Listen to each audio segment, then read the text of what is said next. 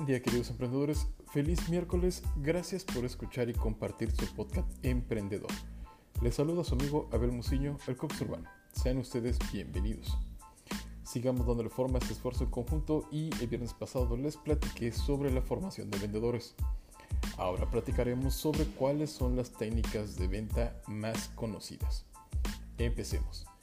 Existen diferentes técnicas de venta desarrolladas por un tipo de vendedores profesionales, entre las que destacan tres. La primera es el método AIDA. Este método sistematiza todas las técnicas elaboradas con anterioridad a 1947, año en el que fue presentado este método por su fundador. Este método sigue siendo hasta el día de hoy en vigor, puesto que es compatible con otros sistemas y técnicas que se han puesto de moda con posterioridad. AIDA es la palabra mnemotécnica de A, atención y interés, D, demostración, D, deseo, A, de acción. El vendedor al comienzo de la conversación de ventas debe captar la atención del cliente o posible cliente para el segundo paso, conseguir su interés. En la siguiente etapa, el vendedor demostrará al cliente cómo su producto o servicio satisfacerá las necesidades de este. Incluso utilizará pruebas si fuera necesario. De esa manera va a hacer crecer su deseo de compra y le llevará en la última etapa, denominada acción, al cierre o remate de la venta.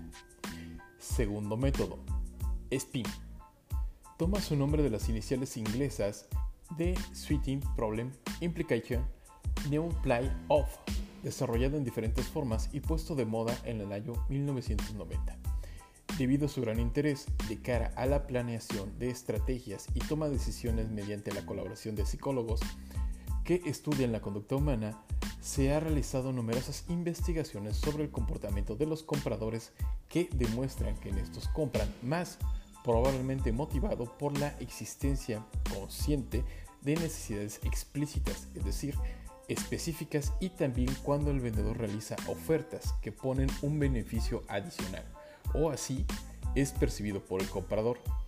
De manera muy general y a modo de ejemplo, se puede decir que el procedimiento de la venta más elemental sería averiguar las necesidades explícitas o específicas del cliente y a continuación presentar beneficios de lo que conducirá a la gran posibilidad de conseguir una venta.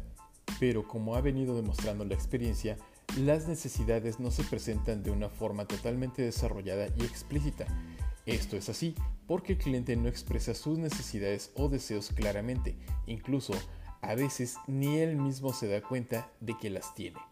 Normalmente las expresa como insatisfacciones o problemas en forma de necesidades explicadas o muy genéricas. Por ello el vendedor deberá comenzar expresando necesidades generales para que el comprador acepte y a su vez las haya aceptado hacer que éste exponga sus necesidades específicas. A partir de ese momento se presentarán los beneficios que satisfagan esas necesidades específicas del cliente. Para abordarlo de una forma más práctica y coloquial, desarrollaremos el tándem características versus beneficios. Una vez que el vendedor ha descubierto alguna necesidad o deseo de su cliente, puede ser satisfecho con beneficios o ventajas de su producto. Este presentará esos beneficios como argumento de venta. Ahora bien, hay que tener en cuenta que los productos no se venden por lo que son, sino por lo que pueden hacer por el cliente, es decir, por la utilidad que le reportarán, cómo le ayudarán en su trabajo o las satisfacciones que le proporcionarán. En realidad, a pocas personas les interesa de qué están fabricados o cómo están elaborados los productos, es decir, sus características a no ser que eso represente una ventaja con respecto a lo que en ese momento había en el mercado. Entonces, ¿qué es lo que compran? Sin duda, compran beneficios. Estos pueden ser económicos, de confort, bienestar, comodidad, seguridad, etc., según sean las motivaciones o móviles de elección de cada cliente. Sabone es una conocida fórmula que clasifica las móviles de compra que la ventaja añadida del poder ser recordados con facilidad por la regla nomen técnica todos los clientes, incluidos los compradores profesionales, compran por uno o varios de estos móviles de elección. S. Seguridad. Evita temores, precauciones, miedo, inseguridad de garantía. A. Afecto, amor, amistad, simpatía. B. Bienestar, comodidad, confort, utilidad, salud, ahorro de tiempo, servicio y evitar esfuerzos. O. Orgullo, altivez, vanidad, envidia, emulación, amor propio, prestigio, ser más que los demás. N. Novedad, moda, ser el primero en utilizar algo, demostrar que se está al día. E.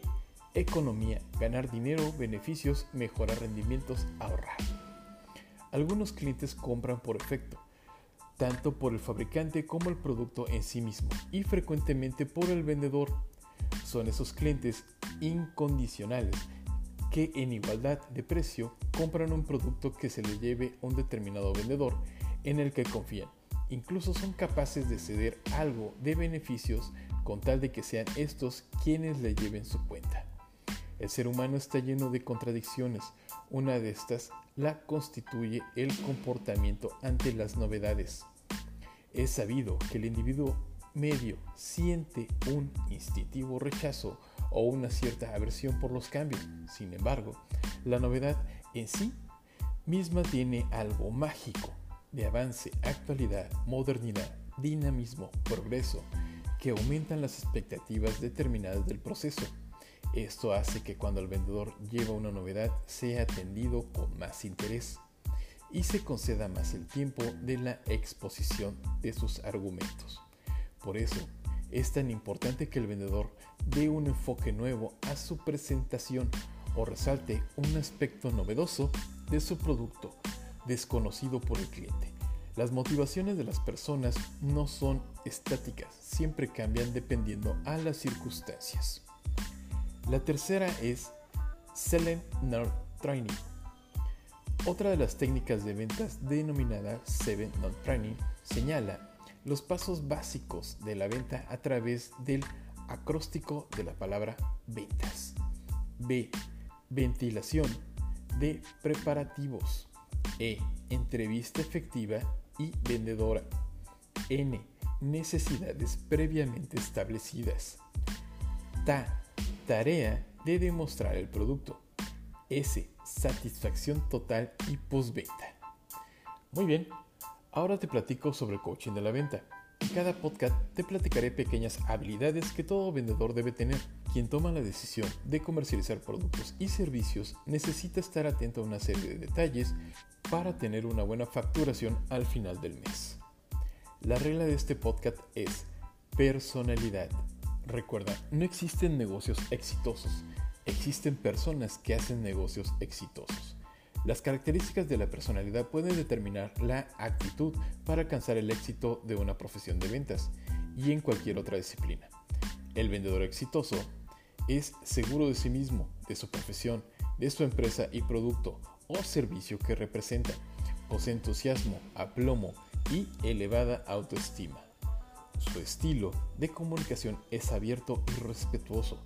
Dice lo que piensa con seguridad y confianza y actúa en consecuencia.